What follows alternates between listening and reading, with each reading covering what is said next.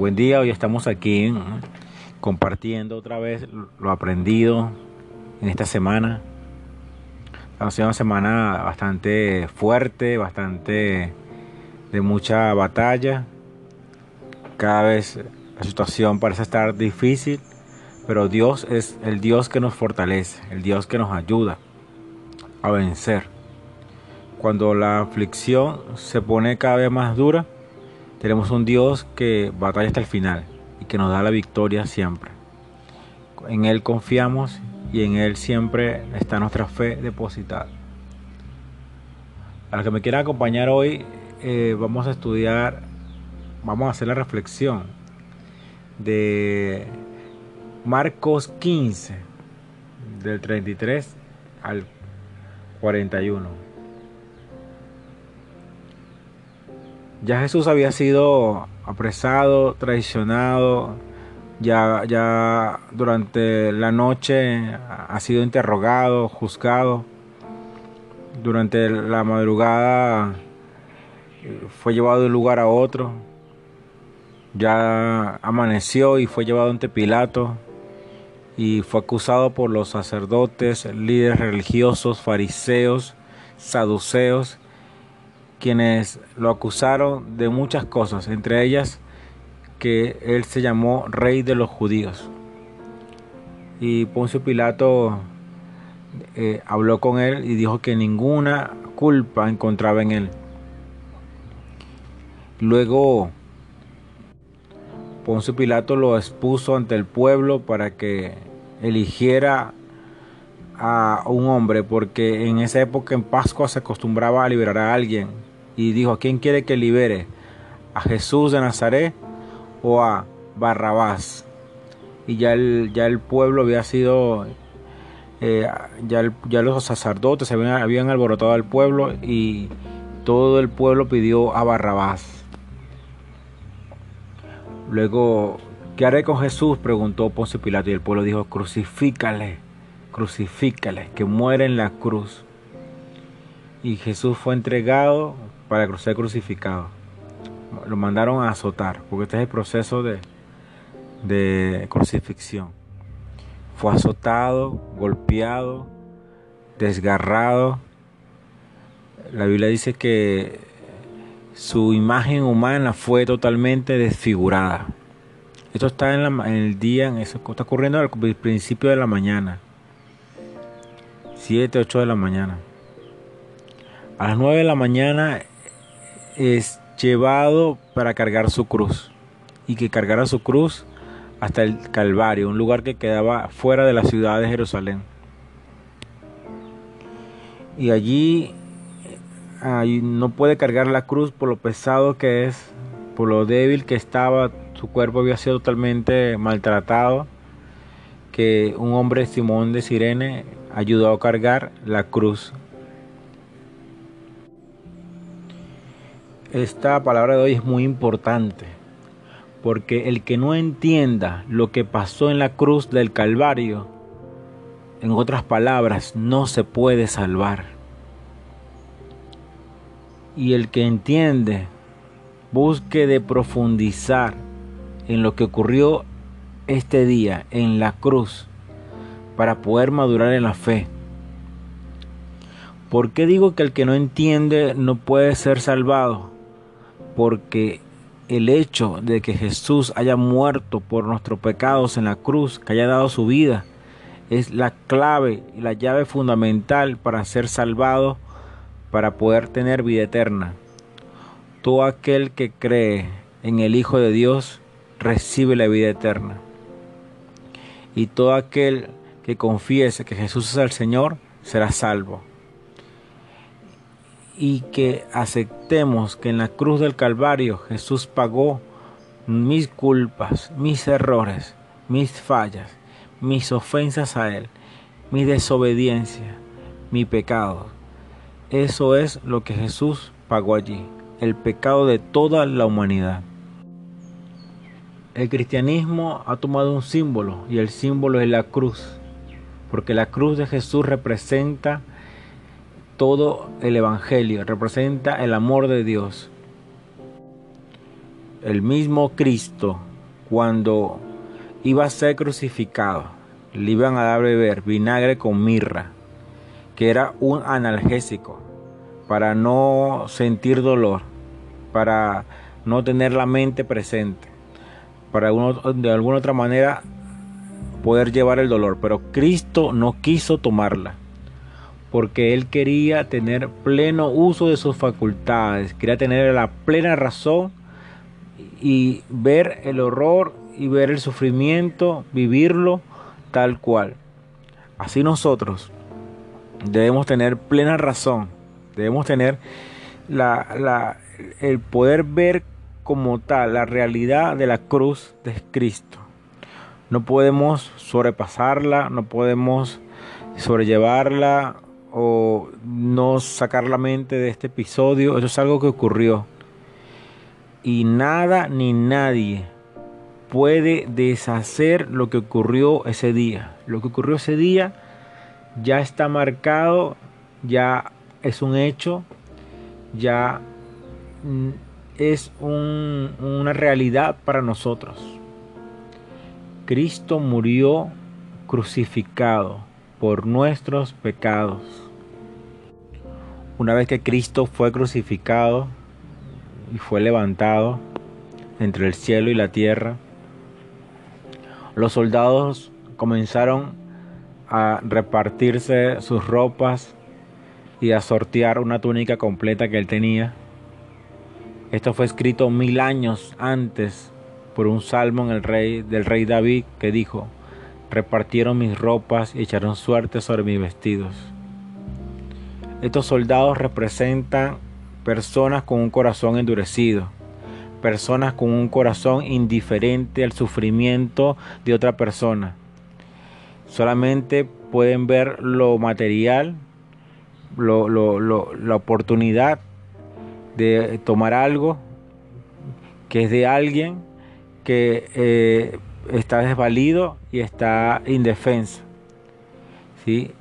Ellos la maldad la ven como algo normal. Para muchos la cruz es algo normal, sin relevancia, porque tenemos nuestra vista puesta solamente en lo terrenal, en lo material, en, en las cosas que necesitamos agarrar, poseer, tomar.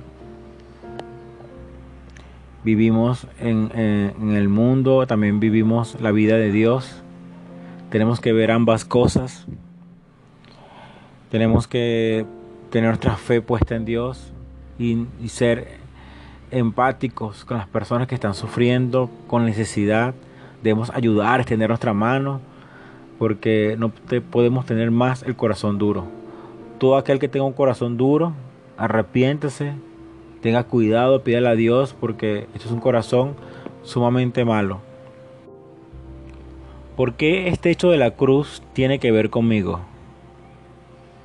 ¿Por qué lo que ocurrió hace más de dos mil años en la cruz del Calvario allá en Israel tiene algo que ver conmigo? ¿Por qué?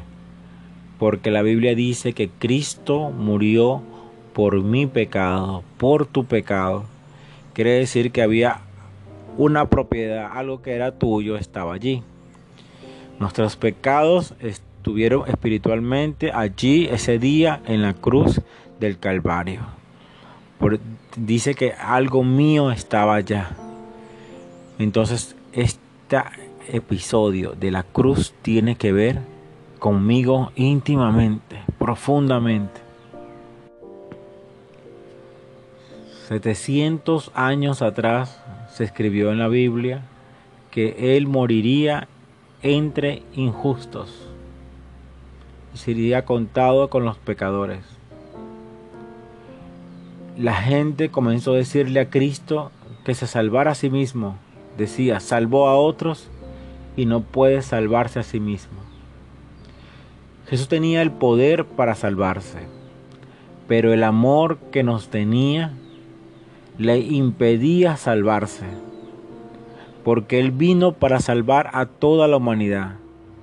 Si Él se salvarse a sí mismo, no podría ser nuestro Salvador porque para salvarnos Él no podía salvarse. Él tenía que poner su vida, tenía que entregarla. Y muriendo en la cruz es la única manera de pagar por nuestros pecados, por nuestras ofensas, por lo malo que hemos hecho y poder ser salvados. Por eso Jesús es nuestro único y suficiente Salvador. No necesitamos a nadie más. Nada ni nadie puede salvarnos, sino Jesucristo, el Hijo de Dios, aquel que vino del trono, tomó forma humana, vivió en la tierra, predicó el Evangelio de salvación, el Evangelio de paz, y nos amó mucho antes que nosotros naciéramos. Y fue a la cruz y puso allí su vida y fue maltratado físicamente. Fue se burlaron de él para atacarlo psicológicamente. Fue traicionado para que la parte de los sentimientos pudiera ver lo fuerte que nosotros vivimos aquí en la tierra. Solamente él puede entendernos.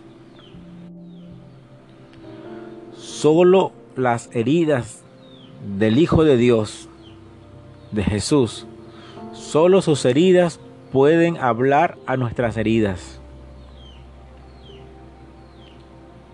Porque Él es el único Dios de cualquier tipo de religión que hayan inventado sobre la tierra. El único Dios que tiene heridas. Y heridas para nosotros, por nosotros. Cristo tiene aún las marcas en, las manos, en los pies, en su costado.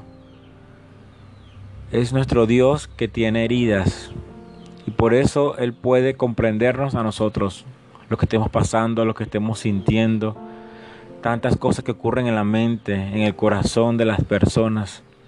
El único Dios que puede comprenderlo se llama Jesucristo el Señor. En Marcos 15, 33 dice, y cuando vino la hora sexta, esa es la hora del mediodía, hubo tinieblas sobre toda la tierra hasta la hora novena.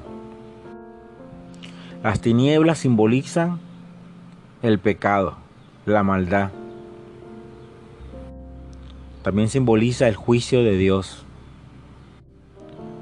La Biblia establece que cuando se haga el juicio de Dios, los que sean hallados culpables serán echados en las tinieblas. Muchos dicen que esto fue quizás un eclipse, pero la Pascua judía se celebra cuando hay luna llena. Y cuando hay luna llena, el sol está del otro lado de la tierra, no pueden haber eclipses. Los eclipses ocurren solamente en luna nueva.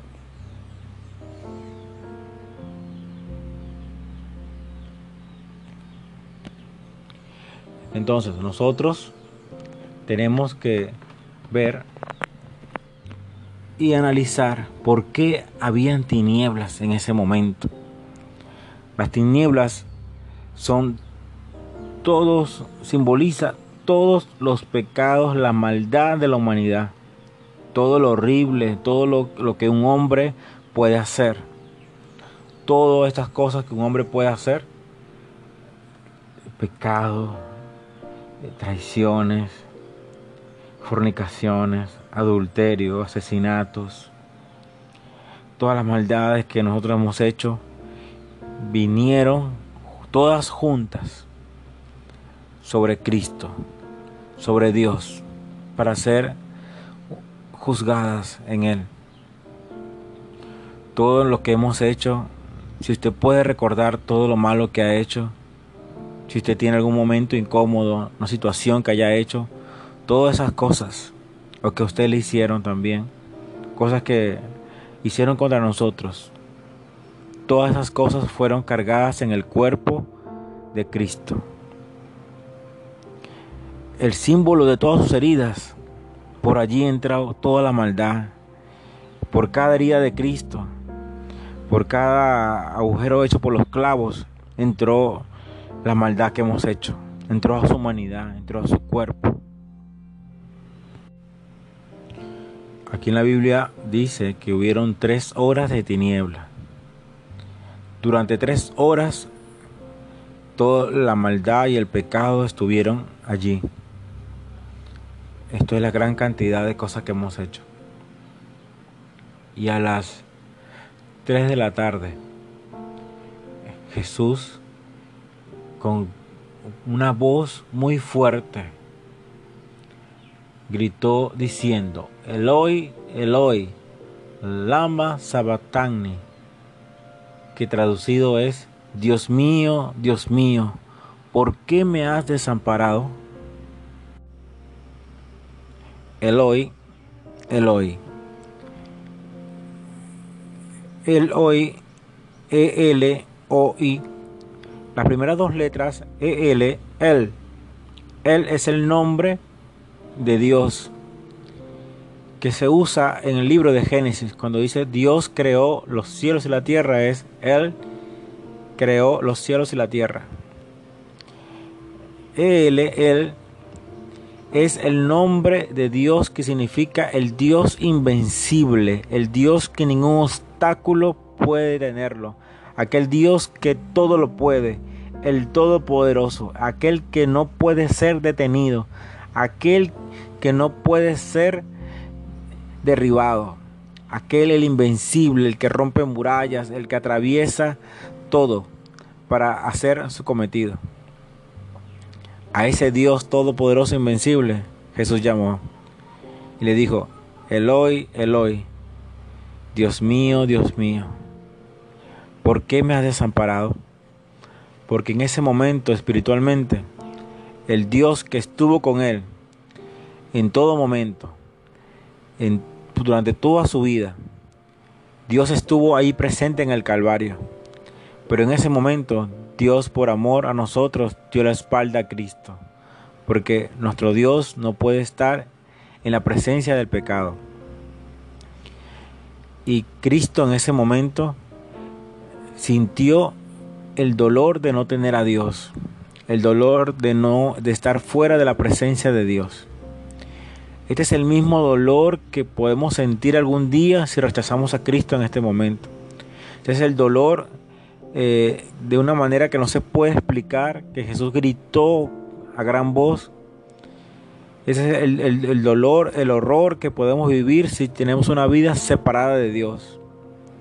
Un día estaremos delante del trono de Dios, del juicio de Dios. Y si no hemos creído en Cristo Jesús, nuestra vida será echada en las tinieblas. Y gritaremos fuertemente, porque Dios se ha separado de nosotros en el versículo 37 hay una parte que todo el mundo le pasa por alto. Dice, Jesús lanzó un fuerte grito y murió. ¿Por qué lanzó un fuerte grito? Porque realmente la crucifixión es un momento de dolor muy fuerte. Y todo nuestro pecado, nuestra maldad estaba puesta allí. Realmente Jesús sufrió por nosotros. Realmente Él dio su vida por rescatarme, por rescatarte a ti. El grito que Jesús lanzó en ese momento es un grito que todavía está vivo en nuestra mente. Es un grito que todavía está activo para nosotros. Tanto sería el grito de Cristo y murió que un oficial romano que se encontraba allí, del cual le dije que tenía su corazón duro, que era indiferente ante estas cosas, que estaba acostumbrado a matar hombres en las crucificándolos. Este hombre vio todo y dijo, en verdad este hombre era el Hijo de Dios. Esta es la confesión que todos debemos hacer. En verdad Jesús es el Hijo de Dios. En verdad Jesús es mi Salvador, aquel que dio su vida por mí.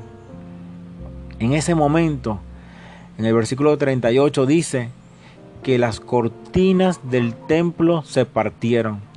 Esta es la cortina que da entrada al lugar santísimo, donde decían los judíos que habita la presencia de Dios. Esta es una cortina muy alta que tiene 15 centímetros de, de espesor, que está hecho de tela tras tela, tejida con oro. Y esta cortina se partió de arriba abajo. Esto es un símbolo que tenemos ahora una libre entrada a la presencia de Dios.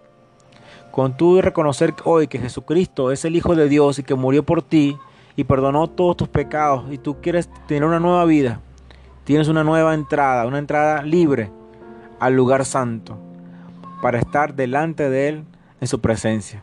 Señor, en este momento reconozco que tú eres el Hijo de Dios, que tú eres el Señor Todopoderoso, aquel que puede salvar, salvarnos, Dios que puede librarnos, Dios que rompe todas nuestras cadenas.